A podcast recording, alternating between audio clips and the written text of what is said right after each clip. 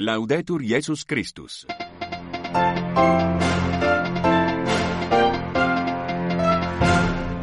Amigas e amigos, saudações. Rádio Vaticano, apresentação de Filomeno Lopes e Dulce Araújo. Segunda-feira, 26 de fevereiro de 2024. Devido a leves sintomas de gripe, o Papa Francisco não teve nesta segunda-feira audiências. União das Organizações Femininas Católicas lança a partir de amanhã a Escola da Sinodalidade sobre a missão das mulheres na Igreja Sinodal. Cardeal Dom Arlindo Furtado participou no recente encontro do Dicastério para o Culto Divino e a Disciplina dos Sacramentos. Em Angola, os bispos exortam a praticar a escuta e a solidariedade para evitar a violência. Atentados terroristas domingo 25 de fevereiro numa igreja e numa mesquita no Burkina Faso provocaram numerosas vítimas mortais. Mapping Black Europe Mapear a Europa Negra é o título de um livro de vários autores, entre os quais a ítola brasileira Kwanza Musi dos Santos, que nos fala deste livro na rubrica Década dos Afrodescendentes. Estes alguns pontos da nossa emissão de hoje. Acompanhe. Sintomas leves de gripe não acompanhados de febre. A sala de imprensa da Santa Sé informou na manhã desta segunda-feira dia 26 de fevereiro, a decisão do Papa de suspender, por precaução, as audiências programadas na agenda do dia, como já havia acontecido no último sábado, dia 24, quando uma nota semelhante informava sobre o leve estado gripal que acometeu Francisco. Um quadro de saúde que, neste domingo, dia 25, no entanto, permitiu que o Papa aparecesse ao meio-dia da janela do seu escritório com vista para a Praça de São Pedro para presidir a oração mariana do Ângelus Domini. Francisco também seguiu com os tradicionais apelos, exortando em particular a paz na Ucrânia, há dois anos do início da guerra, mas também o retorno do diálogo na Nigéria e na República Democrática do Congo, palco de sequestros e violência. E vamos agora até Angola, onde os bispos exortam a praticar a escuta e a solidariedade para evitar a violência. De Luanda, Anastácio Sassembele. De visita diocese mais ao norte de Angola, Cabinda, onde escalou depois de ter participado da sagração episcopal e tomada de posse do angolano Dom Abel Liluala, novo arcebispo de Ponta Negra, na vizinha República Democrática do Congo, o arcebispo de Saurimo e presidente da SIASTE foi convidado a celebrar o segundo domingo da quaresma com a comunidade do Espírito Santo. Na homilia da missa que presidiu, Dom José Manuel Imbamba refletiu à volta dos conflitos que assolam o mundo, afirmando que o planeta está a caminhar para uma tendência de desumanidade que tem levado as pessoas a viver de modo violento, dedicando a falsidade e a desvalorização da vida humana. Este mundo que nos está a fazer esforço tremendo para nos tornarmos menos homens. Este mundo que nos está a levar para vivermos a níveis animalescos. O mundo da indiferença.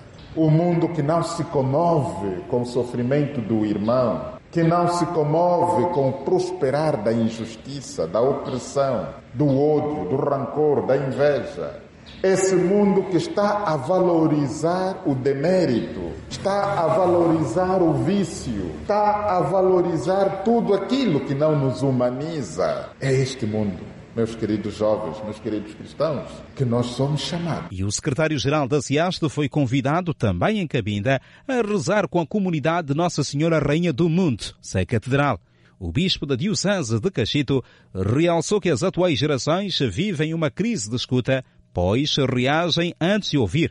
Dom Maurício Agostinho Camuto apelou igualmente que é preciso resgatar o amor, a solidariedade e a paz. Paz esta que cada vez mais é posta em causa no mundo odierno. Basta olharmos como o mundo está. As guerras, os conflitos, os ódios. É isso. Que o outro morra para que eu viva. É a lógica do mundo.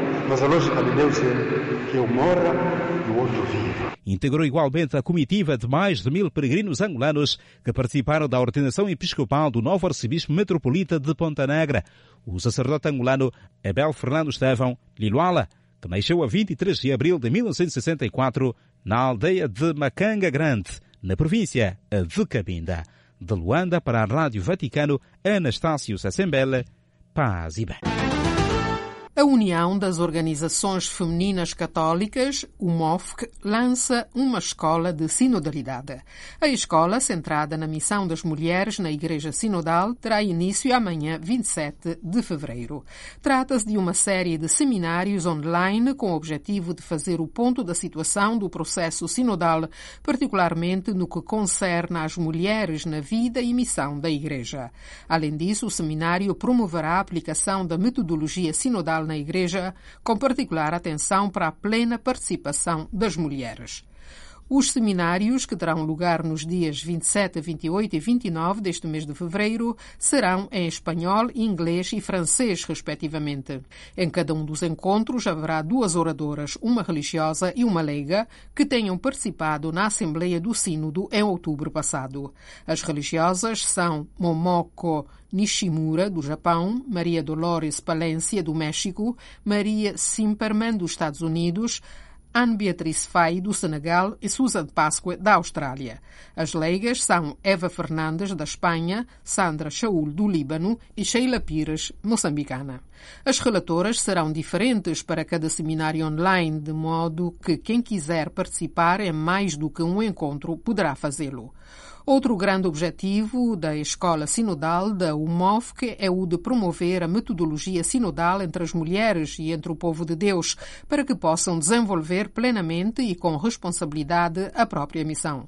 Segundo Mônica Santa Marina, presidente-geral da UMOFC e do Observatório Mundial das Mulheres, Através desta escola sinodal, pretendem difundir a cultura da escuta, do silêncio e do discernimento, princípios-chave da metodologia sinodal.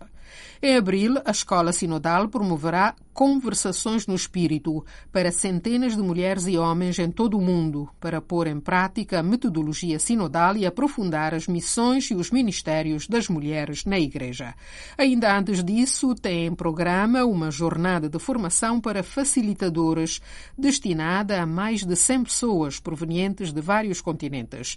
Sucessivamente, com o apoio dos facilitadores formados, terá lugar a jornada de discernimento através das conversações no espírito. Prevê-se a participação de 700 pessoas de cada continente. Para mais pormenores sobre isto tudo, consulte o site da UMOFC ou UCUA em inglês em www.ucuo.org. UCUA com W é a sigla em inglês da UMOFC. O bispo da Diocese de Santiago de Cabo Verde, cardeal Dom Arlindo Furtado, participou de uma reunião com o Papa Francisco em Roma de 6 a 9 deste mês de fevereiro, no âmbito do encontro do Dicastério para Culto Divino e a Disciplina dos Sacramentos, do qual ele é membro. O objetivo foi estudar em conjunto a forma de intensificar a formação litúrgica do povo de Deus.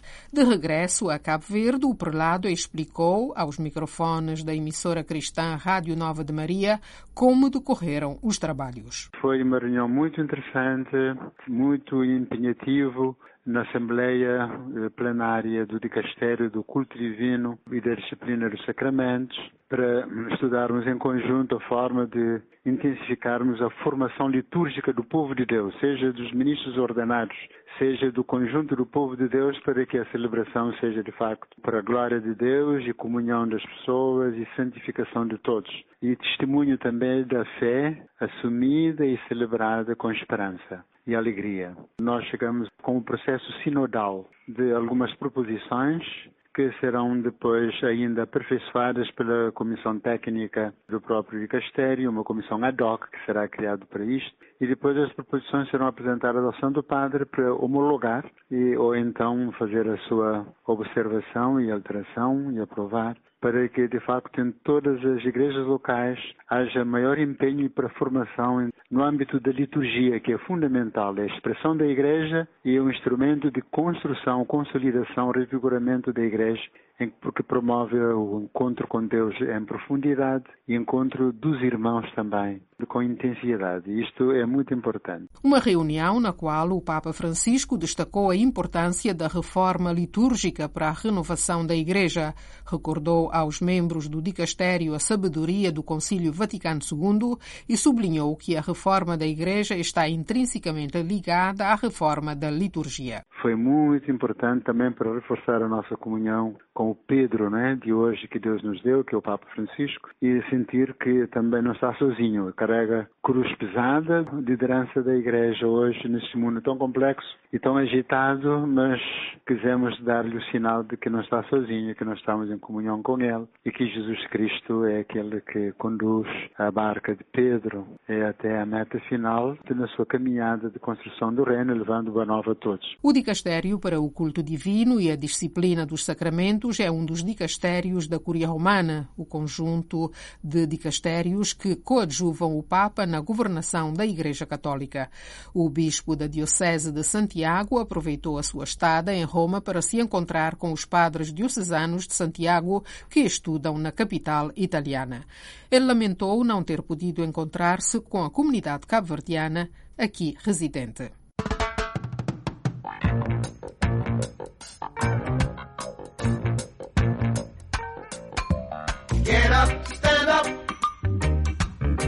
Up for your right. Get up, stand up, stand up for your right. Década dos Afrodescendentes, 2015-2024. Get up, stand up. Nos últimos anos tem havido em vários países europeus a preocupação, sobretudo por parte de afrodescendentes, de procurar mapear e fazer uma leitura africana, digamos, de monumentos, marcos, vestígios das relações África-Europa por esse mundo fora. É assim que surgiu o projeto Remapping Memories Lisboa-Hamburgo, de que já tivemos ocasião de falar aqui nesta rubrica ou então o livro Mapping Black Europe, de autoras várias, entre as quais a ítalo-brasileira Kwanza Musi dos Santos, livro editado pelas próprias autoras em 2023 e que está disponível também online. O livro foi apresentado domingo 25 de fevereiro em Roma, com a participação de vários afrodescendentes e italianos, e vamos então falar com a Kwanza Musi dos Santos sobre este livro, conhecer a Kwanza e saber como surgiu a participação neste livro. Kwanza, muito obrigada por estar conosco na rubrica Década dos Afrodescendentes. Eu que agradeço. Muito obrigada pelo espaço. Talvez fosse melhor se apresentar um pouquinho aos nossos ouvintes. Claro, então, eu sou Kwanza Musi dos Santos, sou italiana e afro-brasileira, crescida em Roma. Eu sou eh, consultora em Diversity and Inclusion, então trabalho com vários tipos de organizações, empresas, firmas, sobre as questões dos recursos humanos e a gerência da diversidade. E eh, também sou uma ativista e eh, cofundadora da Associação Questa Roma, que há 11 anos atrás eh, criamos com um grupo de eh, pessoas estrangeiras, afrodescendentes e de outros continentes também, todas crescidas na Itália, e para lutar contra a discriminação. Então, essa é um pouquinho a pauta que seguimos no ativismo que fazemos. Kwanza, e a propósito do livro Mapping Black Europe, como, como é que surgiu e quem são as autoras e como foi a sua participação? Então, surgiu por ideia da Natasha Kelly, que é uma professora alemã de origem jamaicana, e uh, Olivato, que é uma uh, professora britânica de origem jamaicana também, que uh, fizeram uma, uma chamada para quem puder estar interessado em 2019 para escrever um parágrafo desse livro coletivo sobre eh, uma das cidades europeias. Então, eu, como os outros autores, respondemos a essa chamada e então postulamos e E aí fomos criando esse livro ao longo do tempo, porque se foi 2019 já passaram cinco anos. Então, é, o livro foi publicado ano passado, então é, durou quatro anos em total a, é, digamos, a criação. E é, inicialmente é, tinham previsto só de falar sobre os monumentos coloniais de cada cidade e os movimentos, digamos, a, a condição das pessoas pretas nas várias cidades da Europa, mas é, como em 2020 aconteceu também essa, essa grande manifestação da Black Lives Matter no mundo inteiro, né, consequente à, à morte de George Floyd, aí é, foi, foi necessário também é, adicionar é, uma pequena nota sobre também essa, essa importante fase da, do ativismo também, da resistência negra no, na Europa. E aí fomos adicionando essa parte também, e aí demoramos bastante tempo para finalizar a edição e finalmente ano passado é, foi publicado. O capítulo que é escrito pela Kwanzaa é, intitula-se Black Rome, portanto a Roma Negra. Em que consiste esta Roma Negra? O que é que foi à procura e que é que, o que é que transmite aos leitores acerca desta Roma Negra? Roma Negra é a cidade em que cresci e uma, a parte interessante do livro também é que cada autor e autora escreveu sobre a cidade onde crescimos. Então tem uma parte também, um olhar autobiográfico direto dessa cidade, desses monumentos e eu escrevi sobre Roma Negra é, a partir também da minha autobiografia. Uhum. E escrevi sobre Termini, né, que é a estação central, onde costumávamos nos reunir, é, nós jovens de origem estrangeira, no domingo para passar a tarde, né?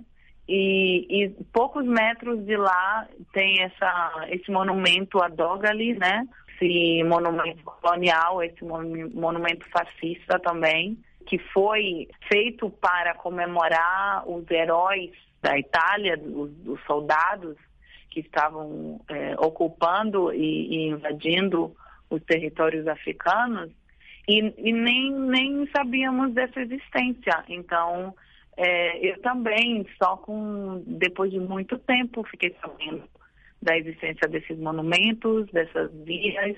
E aí fui investigando, pesquisando para tentar ressignificar e recontextualizar também a história é, por trás desses monumentos e por que que não falamos bastante, por que que não conhecemos bastante. Portanto, é uma, é uma Roma a ser descoberta, há muitos, eh, a teu ver, muitos monumentos, para além da, dali da Praça dos 500, que fica uh, mesmo em frente da Estação Central de Comboios, uh, que comemora esses 500 soldados que uh, lutaram na Etiópia, não é? E sabemos que a Itália, a Itália perdeu a guerra com a Etiópia. Exato, foram derrotados na Etiópia. É, mas há, há, muito de africano em termos de monumentos, de história, para descobrir na, na, na capital italiana? Há também, há também, porque, por exemplo, nessa batalha também estavam também ascaros eritreus, então soldados africanos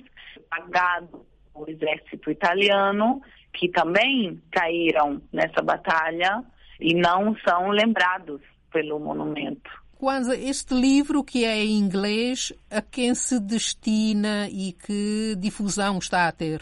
Então, está tendo bastante difusão, né? Porque o inglês é um dos idiomas mais é, ensinado, né?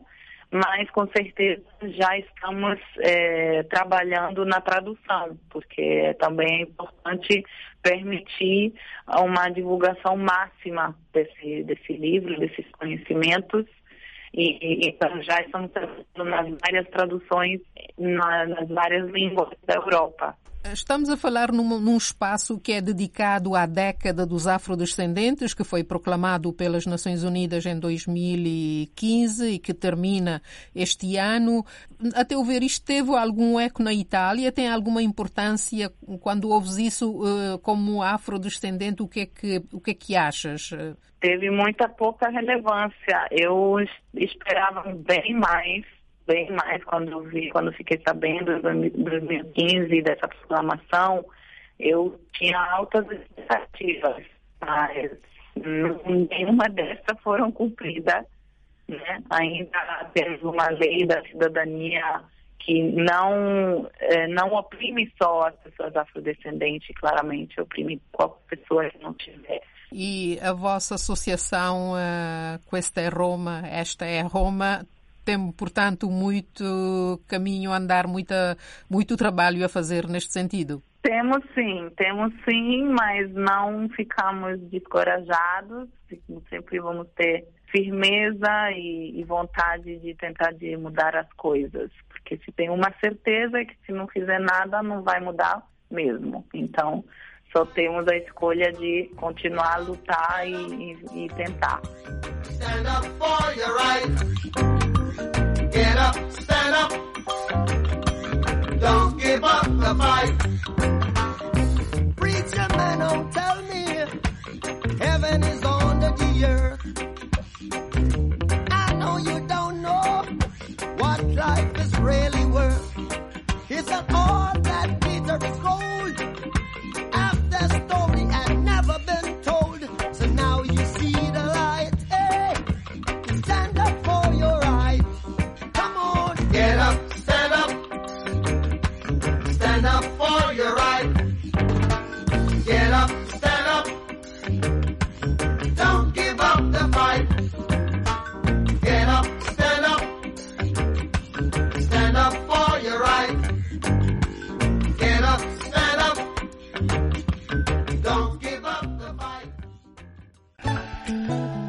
Rádio Vaticano. Atualidade e informação. Ontem foi um domingo sangrento no Burkina Faso, onde dois atentados terroristas, um numa igreja e o outro numa mesquita, provocaram a morte de dezenas de pessoas. Uma pequena comunidade de fiéis que se encontrava reunida em oração numa capela domingo 25 de fevereiro, sob a direção de um catequista, em Essakana, a 45 quilómetros de Dori, no nordeste do Burkina, foi vítima de um ataque terrorista que provocou 15 mortos. Segundo referiu Dom Laurent Dabiré, bispo de Dori, citado pela agência Fides, os jihadistas dispararam contra os homens, poupando as mulheres. Doze pessoas morreram logo, tendo outras três falecido posteriormente devido aos ferimentos. Duas pessoas ficaram feridas nesse atentado que teve lugar às 8 8h30 da manhã. Num comunicado assinado por Dom Jean-Pierre Sawadogo, vigário-geral de Dori, os fiéis são convidados a rezar pelas vítimas e pela conversão daqueles que continuam a semear morte no país. Que os nossos esforços de penitência e oração neste tempo abençoado da Quaresma nos tragam a paz e a segurança no Burkina Faso, escreve o vigário. Numerosos fiéis muçulmanos foram também vítimas de um atentado no mesmo dia contra uma mesquita em Natiabuani, no leste do Burkina Faso. Segundo fontes de segurança citadas por agências noticiosas, indivíduos armados atacaram uma mesquita em Natiabuani domingo por volta das 5 horas da manhã, provocando dúzias de mortos. As vítimas são todas muçulmanas, na sua maioria homens que se tinham reunido na mesquita para a oração da manhã. A Comunidade Econômica dos Estados da África Ocidental, CDAO, anunciou neste sábado que suspenderia sanções estritas ao Níger, enquanto procura uma nova estratégia para dissuadir três Estados liderados pela junta que se retiraram da União Política e Econômica.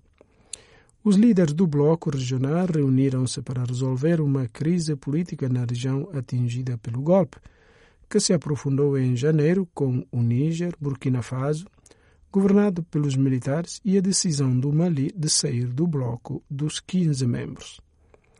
Após conversações a portas fechadas, a CDO disse que decidiu levantar as sanções ao Níger, incluindo o encerramento de fronteiras, o congelamento do Banco Central e de ativos estatais e a suspensão das transações comerciais com efeito imediato. Num comunicado citado pela agência Reuters, afirmou que isto foi feito por razões humanitárias, mas a medida será vista como um gesto de apaziguamento enquanto a CDO tenta persuadir os três Estados da junta a permanecerem na aliança de quase 50 anos. A sua saída planeada traria um desarranjo confuso dos fluxos comerciais e de serviços do bloco no valor de quase 150 mil milhões de dólares por ano. O bloco exorta ainda os países a reconsiderarem a decisão, tendo em conta os benefícios que os Estados-membros da CDAO e os seus cidadãos desfrutam na comunidade, afirmou. Afirmou também que levantou certas sanções à Guiné-Conakry, liderada pela junta, que não disse que quer deixar a CDAO, mas, tal como outros estados da junta, não se comprometeu com um cronograma para regressar ao regime democrático. O presidente da comissão da CDAO, Omar Tuarai, disse que algumas sanções específicas e sanções políticas permanecem em vigor para o Níger, sem dar detalhes. Presidente timorense viajou neste domingo para Abu Dhabi para participar na Conferência Ministerial da Organização Mundial do Comércio, OMS, que vai marcar a adesão de Timor-Leste àquela organização. A adesão de Timor-Leste à OMC marca um passo importante no sentido da liberalização do comércio, da integração na economia global e da facilitação do acesso aos mercados internacionais, salientou Ramos Horta, acrescentando que acreditamos firmemente que a nossa adesão impulsionará as reformas econômicas, afirmou o chefe de Estado timorense, citado pela agência Lusa num comunicado divulgado pela presidência timorense. Timor-Leste formalizou seu pedido de adesão à OMC, a Organização Mundial do Comércio, em 2016, e a primeira reunião do grupo de trabalho realizou-se em outubro de 2020. Segundo o comunicado na Conferência Ministerial da OMC, o presidente timorense vai enfatizar o compromisso Timor-Leste em utilizar a adesão para melhorar as infraestruturas, o capital humano e a capacidade administrativa para acelerar o crescimento econômico e a diversificação da economia. E com isto terminamos. Obrigada pela atenção e até amanhã, se Deus quiser.